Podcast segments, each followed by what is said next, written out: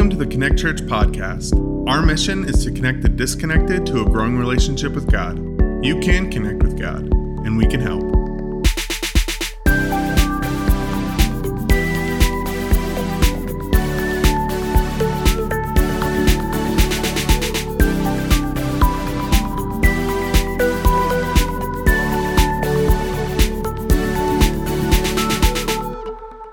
Well, hey Connect, it's good to see you all this morning. If we haven't had a chance to meet yet, my name's Chris, get to serve on the team here. And just thrilled that you decided to come gather with us today. We're kicking off a new series that we're calling At Odds with God, and it's through the book of Jonah.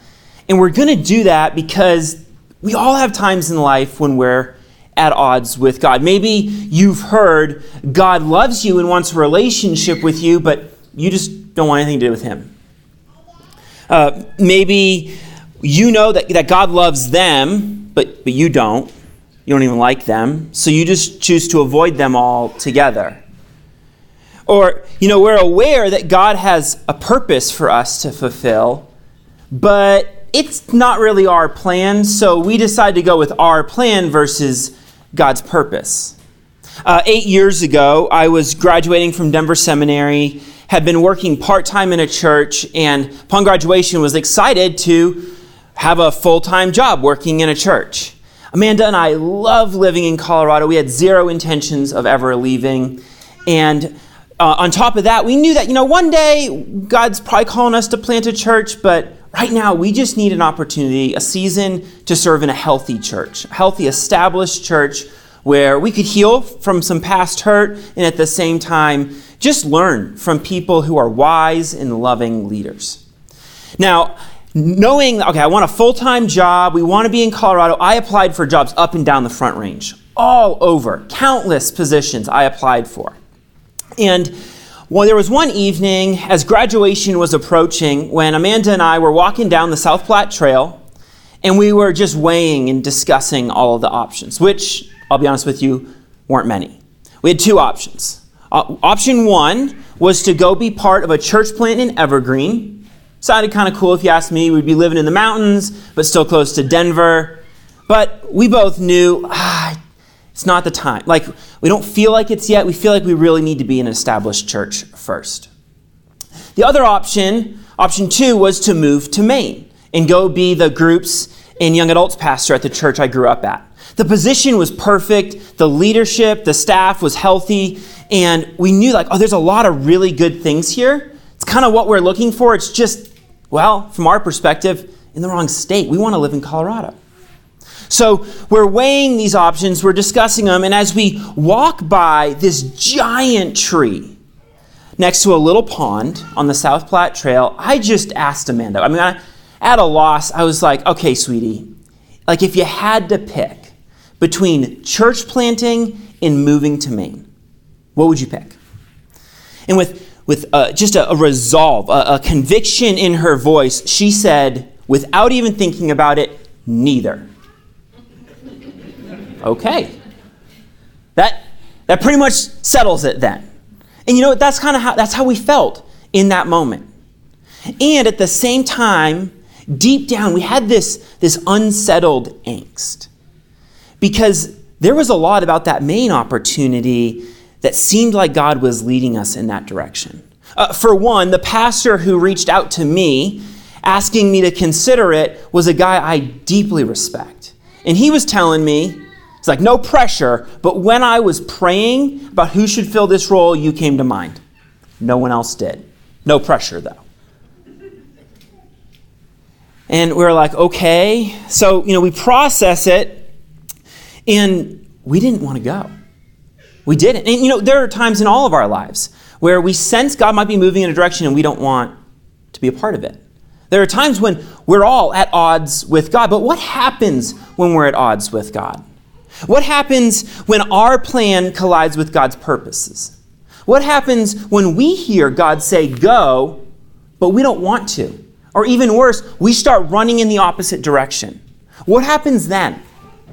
Well, that's why we're going to take a look at the book of Jonah, the story of Jonah. If you got a Bible, you can turn with me to Jonah one. We're going to pick up the story the beginning in just a moment here. If you need a Bible, got an app, you can follow along, take notes there.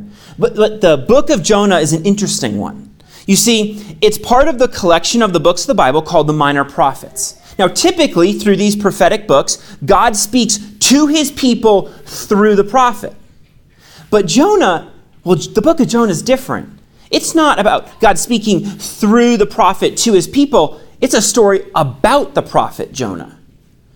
And there's a lot of debate around whether or not Jonah is a historical account, like it's a story, and we should read it as a historical narrative, or if it's just a symbolic story to prove a point. In Matthew twelve, Jesus references Jonah, and it seems like he references as if it really happened. So we're going to interpret it as such, but you know what? Here's the deal. At the end of the day, whether you think the story of Jonah is history or a symbolic story, doesn't really matter. Unless you're in a seminary classroom debating something that's frankly irrelevant to our faith.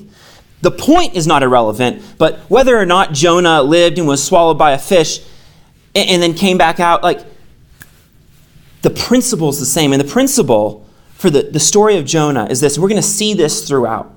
God loves and extends his mercy to all people, even those at odds with him. So will you turn to, or, or excuse me, turn from or turn toward God? The, the story of Jonah is one that messes with us because in it, everything is backwards and upside down from what we'd expect. Uh, that there are stereotyped characters who do the exact opposite of what we would expect of them. Uh, today, we'd call a story like this satire. Anyone remember satire from their English class, high school? Yeah, think uh, like Jane Austen or George Orwell. They're famous authors that write in this kind of that wrote in this kind of style. Well, in satire, uh, what happens is well-known figures are are placed in some extreme circumstances, and then the author will use humor and irony to point a finger at them, pointing out their stupidity, their character flaws. And as we look at the story of Jonah, at times it's going to feel like we're looking in the mirror because we're going to recognize some of the oddities about ourselves. And like the characters in the story, we're going to be left with a choice to make.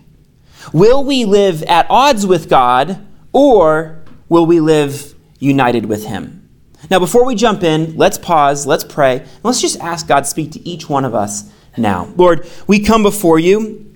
We thank you for your word. We thank you for the story of Jonah. And as we open it up and we look at it, would you speak to us through your word now? Would you speak to each and every one of us? And would you reveal what you need to reveal to us? And would we see you, God, all the more clearly? We ask this in Jesus' name. Amen. The story begins in Jonah one, one and two. The word of the Lord came to Jonah, the son of Amittai. Go to the great city of Nineveh and preach against it, because its wickedness has come up before me. So, who's Jonah? Well, in verse one, we see he's the son of Amittai. Amittai in Hebrew, uh, that name means truth or faithfulness. This is ironic because Jonah struggled on these fronts. Uh, for one, the only other time in Scripture that we're introduced to this person, Jonah, was back when King Jeroboam the second was ruling over Israel. He was a really bad dude. Horrible king. And Jonah had gone to him and, and said, hey, you can expand your territory like this. So the king did. And all seems good until we later find out that God sent the prophet Amos to go to King Jeroboam the second as well and reverse what Jonah had told him. So we kind of wonder, okay, was Jonah telling the king the truth, or was he just saying what he wanted to hear? I don't know. Uh, whether Jonah spoke the truth on, on the behalf of God or, or not, and he just said what he wanted to say, one thing that was definitely a struggle for Jonah was faithfulness. God commanded Jonah to go to Nineveh. The, the, that was the capital city of Assyria, the enemy of the Israelites. Now, this was a this was a tall task. This is a hard assignment. But God says, hey, go to Nineveh and, and preach against it. They need to know what's coming. But Jonah wanted nothing to do with that. Jonah, the great prophet of God, who of all people should know that when God says go, you go. He flat out disobeyed God. He ran in the opposite direction. Uh, listen to this, verse three. But Jonah ran away from the Lord and headed for Tarshish. He went down to Joppa, where he found a ship for that port. After paying the fare, he went aboard and sailed for Tarshish to flee from the Lord. So God told Jonah, go northeast to Nineveh, and I want you to preach there. But Jonah goes southwest to Joppa, and then he gets on a boat to go even further west to Tarshish. That was the, the furthest place known to Israel. Uh, today we'd say something like from here to Timbuktu. Like, Jonah is getting out of Dodge. God says go this way, Jonah's running this way. Flat out disobeying God. And there are times in our lives where we run from God too, don't we? Uh, sometimes we run from God consciously. Maybe uh, it's the traditional sex, drugs, and alcohol, and we just want pleasure, so we pursue it all at all costs, and the temporary pleasure is great until we experience the fallout. Or maybe... Maybe it's just deconstructing your faith. You grew up in faith, but you were hurt by the church. You got some doubts. They, the church didn't handle those well. Or, and you're just like, whatever. Like, I'm done with it. I'm done with God. I'm done with the church. I'm just walking away. I've kind of constructed an argument against it. A deconstruction's all the rage right now. And, and people are de- deconstructing for all kinds of reasons, some understandable. And at the same time, it's a form of running from God. Sometimes we run from God consciously. Sometimes we just do this subconsciously. Uh, we didn't know that God has a plan for marriage and sex, so we were getting serious with our significant other, and we just decided, you know what, we're going to move in together. That's what our friends are doing. Culture says it's a good idea. Let's do it.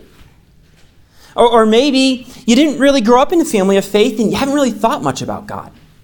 It just hasn't been top of mind. Everything, your needs have always been met. Life's been good enough. You haven't really thought of God much. Uh, maybe you know that, that that person, like, they deserve your forgiveness. Well, they don't deserve it, but you should extend your f- forgiveness to them.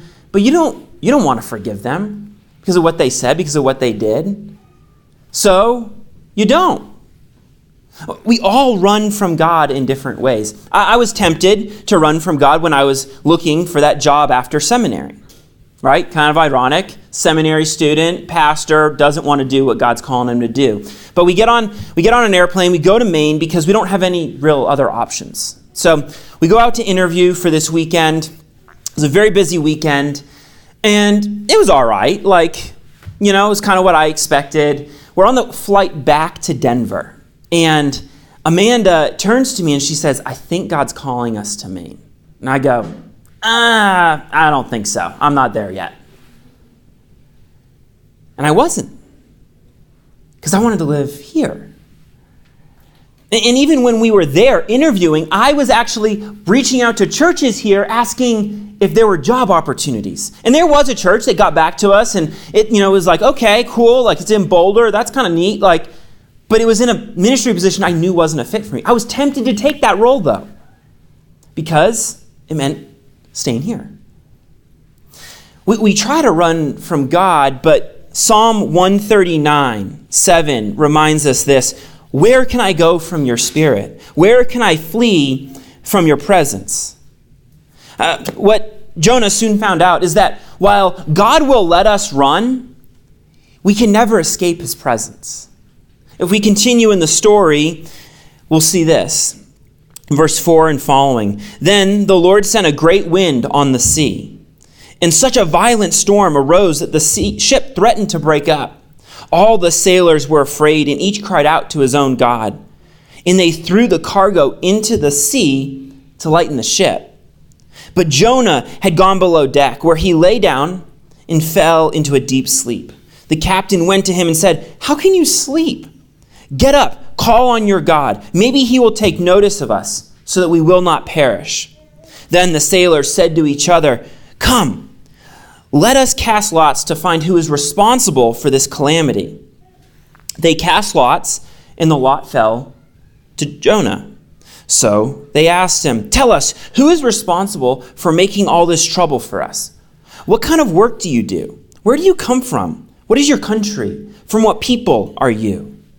He answered, I'm a Hebrew, and I worship the Lord, the God of heaven, who made the sea and the dry land. Okay. Like, how dumb is Jonah? Like, yeah, of course, God's the, the, the, the God of heaven. He created the sea and the dry land. And then here's Jonah trying to run from God on a boat. Like, how dumb is Jonah? Like, what a, what a joke. Sailors aren't joking, though. They're in the storm of their lives. Verse ten, this terrified them. And they asked, what have you done? They knew he was running away from the Lord because he had already told them so. The sea was getting rougher and rougher. So they asked him, what should we do to you to, to make the sea calm down for us? Pick me up and throw me into the sea, he replied, and it will become calm. I know that it is my fault that this great storm has come upon you. Now, this appears like a, like a self-sacrificing, noble act of Jonah. Just, just throw me overboard. All will be good. Your problem will be solved. Appears noble. It might just be the most selfish thing Jonah said yet. I mean, think about it. If Jonah's thrown overboard and he dies in the sea, he succeeds. He's not in Nineveh, like God called him to Nineveh. And his blood's on their hands. The, the sailors are terrified. They don't want anything to do with this God who has made a... Uh, they're terrified. Like, what's... We do not want to get in this God's way. Like Jonah's saying, hey, like I ticked God off. We don't want to tick God off. So the story continues. Instead, the men did their best to row back to land. They don't want Jonah's blood on their hands. But they could not, for the sea grew even wilder than before. Then they cried out to the Lord, please, Lord, do not let us die for taking this man's life. Do not hold us accountable for killing an innocent man. For you, Lord, have done as you pleased. Then they took Jonah and threw him overboard, and the raging sea grew calm. At this, the men greatly feared the Lord, and they offered a sacrifice to the Lord and made vows to him. Now the Lord provided a huge fish to swallow Jonah, and Jonah was in the belly of the fish three days and three nights.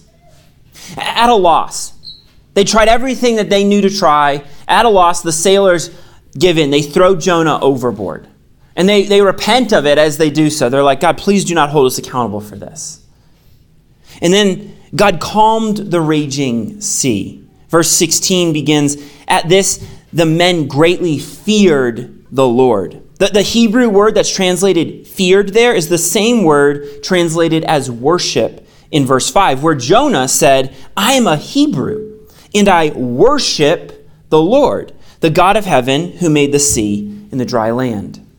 Uh, throughout the Old Testament, that word can be translated as feared, worshipped. It also can be translated as revered. I mean, the irony. Here we have, we have Jonah, the great prophet of God, who claims that he reveres God and yet is running from God. And then we've got the sailors, these pagan sailors, who are introduced to this God, and they truly revere him and worship him. How many of us are like Jonah? We claim to revere God, but our life is telling the opposite. It's telling a story that we're running from him, running from the conversation, running from the decision, running from the move. We, we, we claim to revere God, and yet we're not. We're not revering him in the way we're living our lives.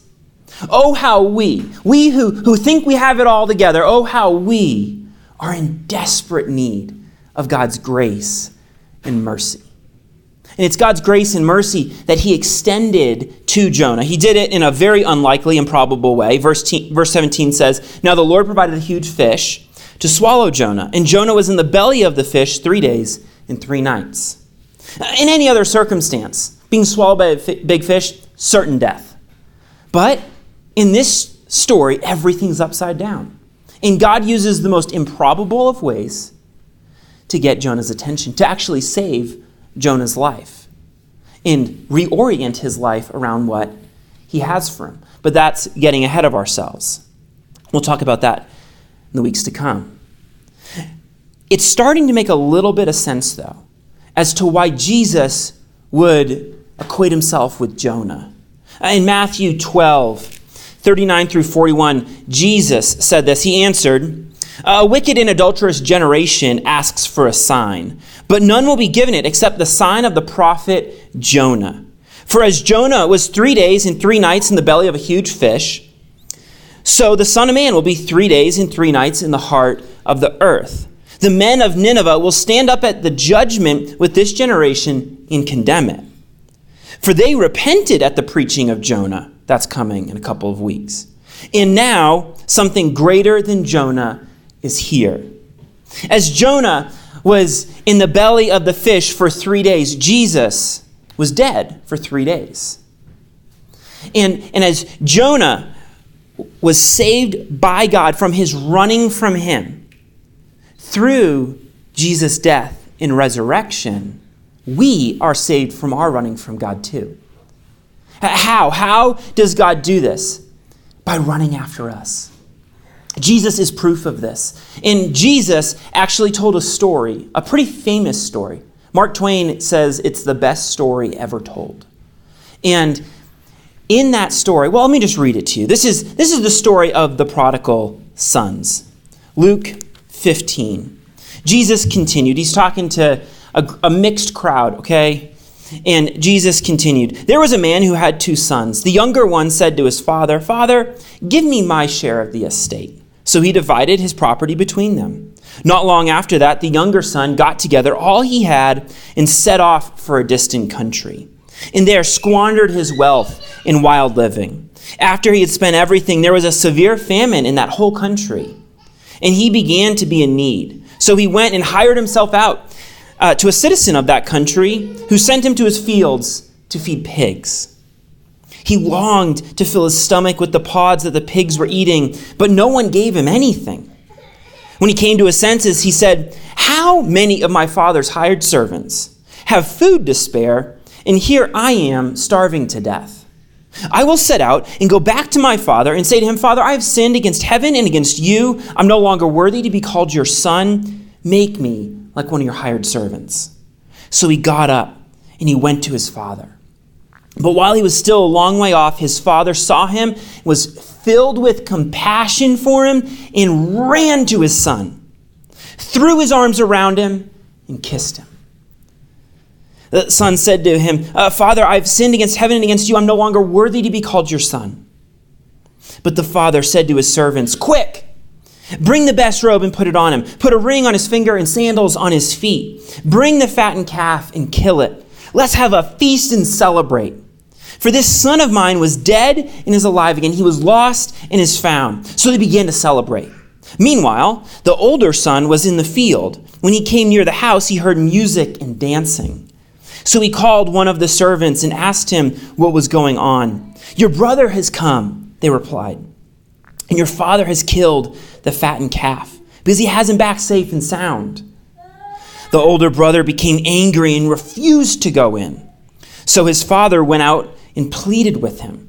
But he answered his father, 'Look, all these years I've been slaving for you and never disobeyed your orders. Yet you never gave me even a young goat so I could celebrate with my friends. But when this son of yours who squandered your property with prostitutes comes home, you kill the fattened calf for him?' 'My son,' the father said, 'you were always with me, and everything I have is yours. But we have to celebrate and be glad, because this brother of yours was dead and is alive again. He was lost and is found.'" Uh, when, when we run from God, we assume that God doesn't want anything to do with us anymore. Uh, because of what we said, did, because of how we squandered what he gave us, uh, because of how we turned our back on him. Uh, we come up with all kinds of crazy stories about what, how we think God's going to respond to us. All kinds of crazy stories. And yet, there is only one story that's true. God is running after you. He loves you unconditionally. He wants a relationship with you. He sent Jesus to make that possible. Jesus, who died a sacrificial death on the cross for the price of your sins and my sins, But he didn't stay dead. He victoriously rose from the dead so that you and me can have the confidence to walk in new life, both now and forever with God. Life with God, like we were created to experience from the very beginning. And part of life with God is pursuing the purposes that he has for us. Uh, Ephesians two, eight and nine tell us this. In verse ten, excuse me. Uh, For it is by grace you've been saved, through faith. This is not from yourselves. It is the gift of God, not by works, so that no one can boast. For we are God's handiwork, created in Christ Jesus to do good works, which God prepared in advance for us to do. By God's grace and mercy, we are saved from our sin. And by God's grace, we are saved for a life of purpose and impact.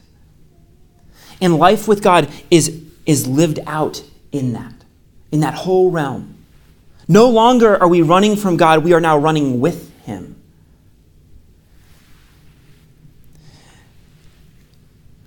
Jonah, the prophet of God, who should have understood this, failed to. We're not going to be like Jonah. We're going to be like Jesus. We're going to be people who are compassionate. Not because we deem them worthy of it, but because God has shown us so much mercy ourselves. Uh, we're a people who are blessed to be a blessing to those around us. God has so richly blessed us, so we let that overflow in the way that we relate with those who are still far from him. Uh, and as a church, we are a front porch for prodigals, where God can meet them with open arms. And when even one comes home, we're not like the older brother. We party with heaven when one comes home. And we don't simply worship God with our words. We worship God with our lives. Going when God says go. Loving the one we don't even like.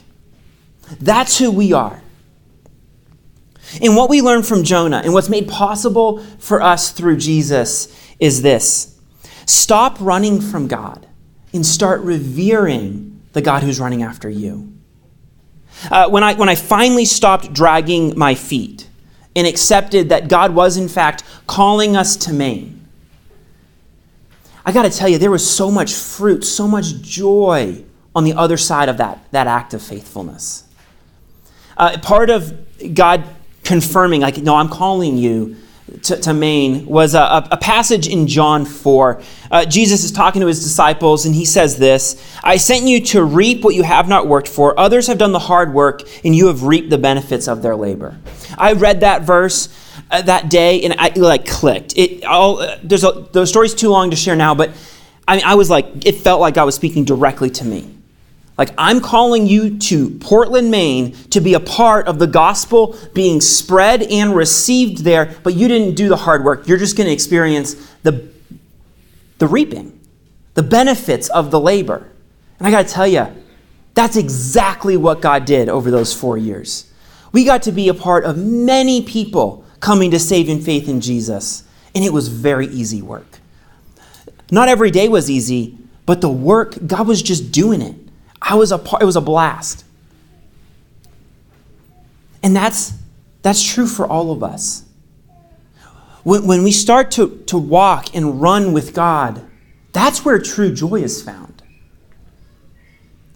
Because we're, we're starting, instead of living life at odds with him, we're now living life united with him. Now, some of us, some of us, we need to put down our plans so we can pursue God's purposes. Uh, some of us need to start loving that one that we've been avoiding. All of us need God's mercy and grace to cover us, because we are all in need of Jesus, the one who reconciles us with God, the one who makes that relationship with God possible. Uh, there was a divide caused by our sin, but Jesus stood in the gap so we can now stand before God. Uh, maybe, maybe you have been at odds with God. Maybe it was a deliberate choice. Maybe it was just something subconsciously. But you realize, yeah, I've been running from him. I didn't even know that he loved me. I didn't know that he wanted a relationship with me. But as I hear that from his word, I want that. I want a relationship with God. Jesus makes that possible. And if you've never received Jesus as the Savior for the sins that you've committed, and you've never decided you're going to follow him as the Lord of your life, I want to give you an opportunity to do that. So what we're going to do is I'm going to invite everyone, we can all bow our heads. And if you know Jesus, I would invite you right now to pray for those around you who might not know him, and that that the Holy Spirit would work and that these people, people would want to follow Jesus. They want to turn towards him. And if you if you haven't followed Jesus, but you want to start following Jesus, I would invite you to pray a very simple prayer. I'll, I'll model it now. You can pray it in your own heart, your own words. My words aren't magical. But you can pray this, and you can tell Jesus that you want him to forgive you for your sin. So let's pray. God, thank you for your love. Thank you for sending Jesus, your son, to pay The, the, the debt for my sin. I, I'm a sinner. I, I dropped the ball. I have run from you. I have disobeyed you, and I'm sorry. Would you please forgive me, Jesus? I want to follow you with my life, so would you give me your Holy Spirit to transform me and to help me follow you? We ask this in your name. Amen.